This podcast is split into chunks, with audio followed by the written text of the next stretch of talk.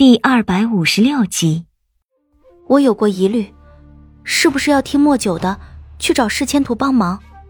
我只有一次机会，我不容许自己失败。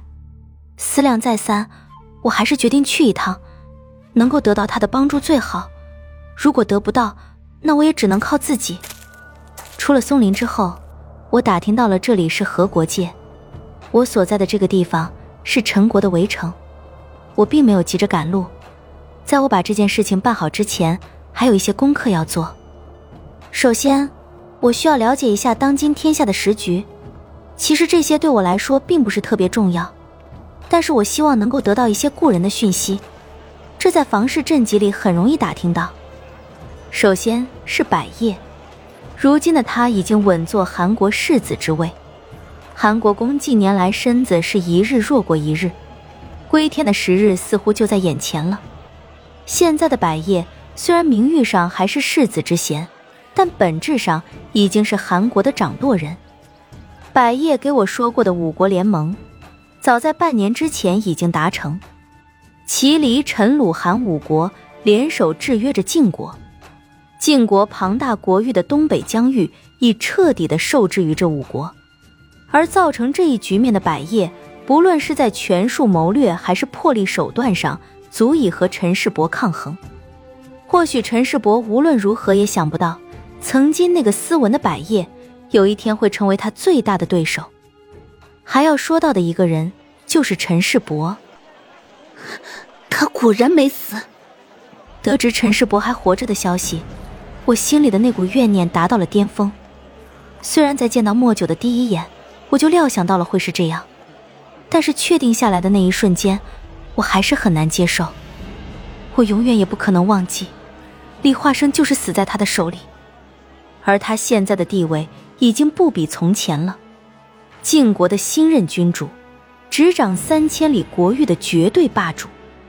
早在八个月前，晋王就离奇的暴毙，陈世伯在第一时间以最快的速度除掉了对他不利的所有朝臣，在晋王归天的第二日，他便坐稳了王位的宝座。快的简直让人无法相信，晋国早就被他玩弄于股掌之间。上一任晋王虽然权术谋略无人可及，但还是输了，输在了自己亲儿子手里。陈世伯不是李化生，他的狠心与决绝却是超出了自己父王的谋略，他是不可控的。也许夺位这一局棋和他攻进登环山的那局棋一样。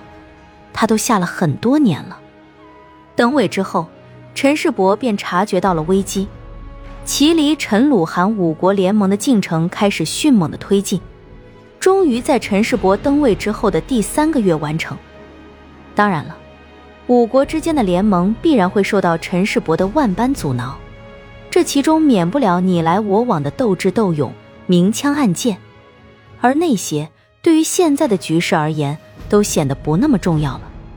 如今的天下大概可以划分为三个大局：幽王一局，晋国一局，齐、黎、陈、鲁、韩五国一局。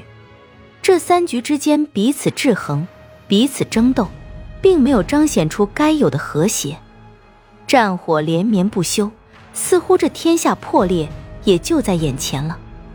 促成这三局之面的百叶，如今还只是一个世子。但是他的未来或许会很惊天动地。我甚至于暗暗的在想，假如我势必要担起不死人承担天下一统之重任，那么我选择的那个人有没有可能就是百叶？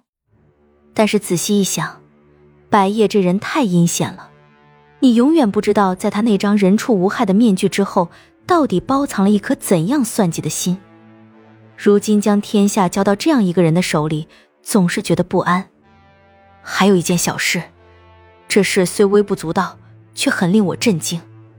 离国出了一个小将，年仅八岁，银甲白袍，短枪弯刀是他一贯的装束。齐离联盟之时，齐国两位武将与离国两位武将摆上擂台，美其名曰以武会友。两方战了四场，竟是平局，无奈加赛一场。这一场，离国派出的这位白袍小将一枪一刀，不到三十个回合，便将齐国的两位武将斩于马下，一战成名。自此，离国之内，宁瑶名噪四方。宁瑶，我想，我知道那个小将是谁了。瑶瑶，齐离结盟之时，百叶在场。那场比武，百叶亲眼所见。算一算时间，已经是一年多以前了。他就是在那个时候认识的瑶瑶，从瑶瑶的嘴里得知他跟我和李化生之间的关系。瑶瑶还托他给我带了一对耳环，可惜那对耳环我没能带出来。不论如何，有了瑶瑶的消息，对我来讲是一件很开心的事。我现在也正需要一些开心的事情来冲淡自己心里的悲戚。我想起他和我定的五年之约，五年之后的瑶瑶。会是什么样子呢？一定非常威猛潇洒，或许不会输给李化生。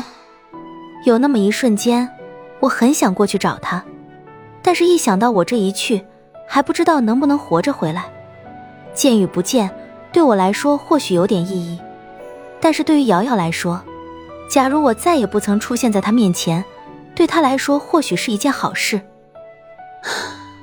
我是个不祥之人。但凡接触过我的人都不会有好下场。如果这一回我能活着回来，我必定会在第一时间去找他。我已经失去一切了，瑶瑶这个弟弟对我来说，不能说是一切，至少也是一种牵挂。